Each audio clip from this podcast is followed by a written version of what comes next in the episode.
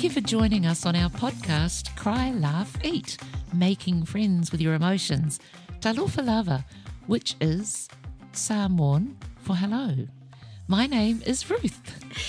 G'day, mate, which is Australian for Hi, I'm Helen. Mm-hmm. We're excited to share with you each week how you can make friends with your emotions. We talk about six core emotions fear, sadness, disgust, My favourite. anger, happiness, and surprise. And speaking of emotions, if you find that you're not coping on a daily basis or you're consistently overwhelmed by your emotions, then we strongly encourage you to seek help from a trusted professional or a friend or close family member. Please know that it's never weak to reach out for help. We all need help sometimes. Hmm.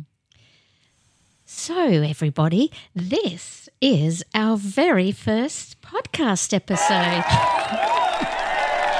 oh, there's a big crowd. I hope they're still cheering at the end. I will be. It's great to have you with us. Thanks for joining us. Speaking of episodes, I want to share with you a story. I love to go to the beach. I particularly love taking my boogie board and catching the waves at the beach. I love the feel of catching that wave and zooming in towards the shore and then running back out to catch another one. This particular day, just a few weeks ago, I was doing just that. Then I thought, I want to try something amazing. I want to be like a real surfer and mm-hmm. cruise along the wave like they do and see if the wave can even go gently over the top of me while I Just zoom. like young people. Just like, yeah, I am young. so I caught this wave, getting ready to do my amazing stunt. I caught this wave, got on the top of it. It was a huge one. I was so excited, thinking, yes, this is going to be amazing. Next thing I know, my board and I hit the sand. and then the wave came on top and pummeled me along the sand. That's why I don't go boogie boarding. You're missing out on It's all not the very fun. liberating for me. I survived that and went back out for more. so, Helen, Yes. what does this have to do with emotions? Well, funny you should ask that. It has everything to do with emotions. Uh-huh. Emotions are just like the waves of the sea. Sometimes they pummel us. I like So- that. sometimes we're cruising along the wave and we think we're fine, Hmm. and then we find ourselves pummeled into the sand. And sometimes we genuinely are just surfing the waves and, and absolutely loving it. And if the sea was life, there's no way you can avoid it. That's right. You can't avoid emotions. They just ebb and flow. There's different intensities. The waves can be really intense and really high and powerful. Mm. And other days it's really beautiful and smooth out there. That's exactly Just right. like emotions. Yes. Emotions ebb and flow, like you said, just like the sea. That's great because our question today is about how do you make friends with your emotions? And why on earth would you want to is the bigger question. Well, I guess the simple answer to that, and we'll go into that in other episodes, but the simple answer about wanting to make friends with your emotions is so you don't drown. That's right. Mm. Research shows that we experience emotions 90% of our day. We're profoundly emotional beings, mm. and you can't avoid them. No. And the heart of our work, as we've said, is about becoming friends with your emotions. Mm-hmm. When we're making a friend with someone, we usually get to know them and come to understand them. So let's get to know a little bit about mm-hmm. emotions so that we can come to understand them. I think a good place to start is where do they come from? Mm. Why do they just appear? What are they and where, where do they come from? The simple answer to that is that emotions are an actual chemical, physical, and mental process that takes place in your mind and your heart and your body. And it actually begins in the brain. The brain sends out one of four different chemicals. And then that goes through your nervous system and it alerts the rest of your body so you can prepare for a response. So I'll give you an example. When I was 15 years old, I remember walking home from the railway station in Trentham Upper Hutt. Hello, everyone in Upper Hutt. And it was about a 25 minute walk. It was night time, it was 9 pm. And to get to my house, the short way, shortcut way, you had to walk through an alleyway. It was quite long, the alleyway. On either side of you were hedges. And I don't know why, but there were no lights down that alleyway, no lampposts, nothing. So it was quite dark. Mm. I was walking down the alleyway, and all of a sudden, something caught my eye and I froze. So, what I felt right then was fear. I saw a body.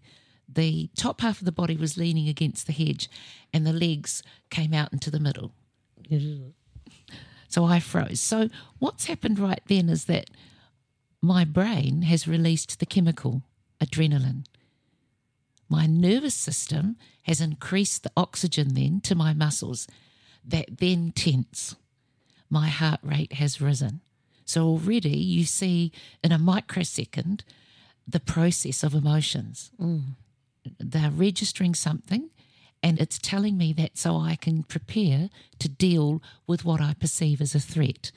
It's a brilliant system. It's like an automated system. Mm. You don't even have to think about it, which is good. you just have to think how you're going to deal with it. But that's that's another big story. So, in essence, that process, that physiological and psychological process that takes place so quickly, is actually a notification system. And I love it, Helen, because you call it a notification or an alert, just like we get notifications on our phone and that alerts us to something. Well, emotions have a very similar process. They alert us to something, they alert us or notify that something requires our attention. Hmm. So it's you could great. say emotions are like a ping. Thank you, Helen. You can stop playing with that now. She loves all these little gadgets and buttons. I sure do. so I guess what we need to look at now is how does knowing that help me?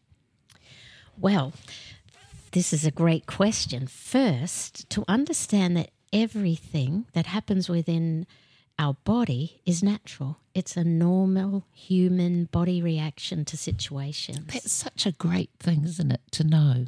It is. So we're not crazy. We're not crazy. We're not weird. We're not losing it. No, and we're not weak when this happens because this this is what our body does mm. in response to any situation that you might be in.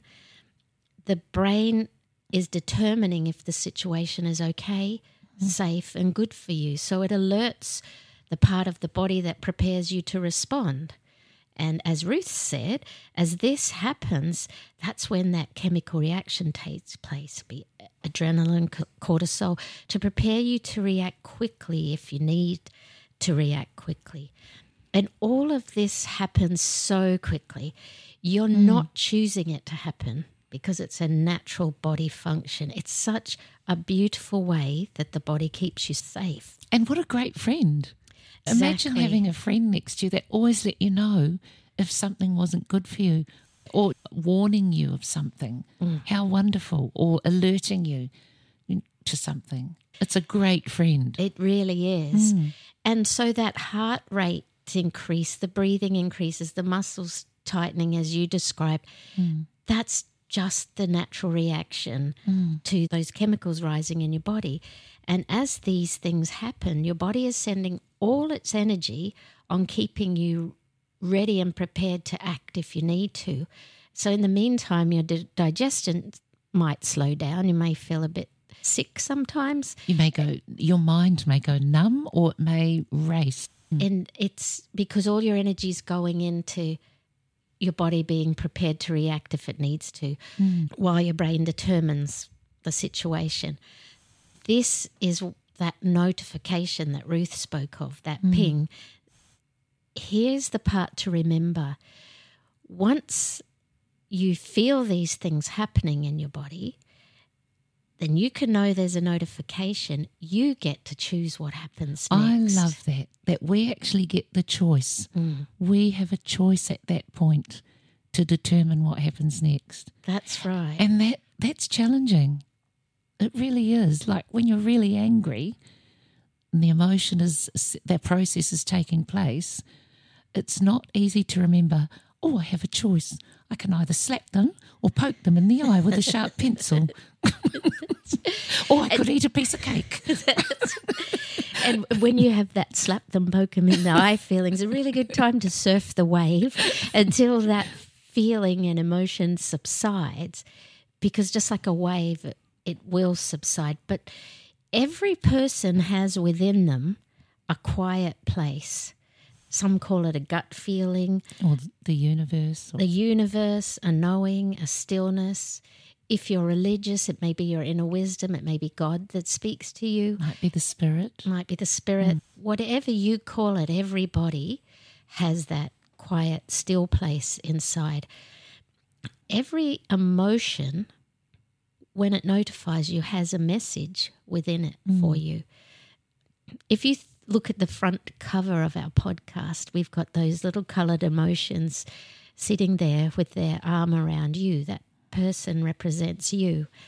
And if you can picture the emotion with its arm around you, when you feel that emotion come, if you can let it come and let it be, whether it's anger, sadness, fear, disgust, happiness, surprise, this emotion is the very thing that will lead you to that quiet place inside if you let it. And that's the choice you have is will you let it? Will you listen and feel the emotion and let it take you to the inner wisdom? It will take you right where you can know in whatever situation you're in what is right for you and what do you need. Mm.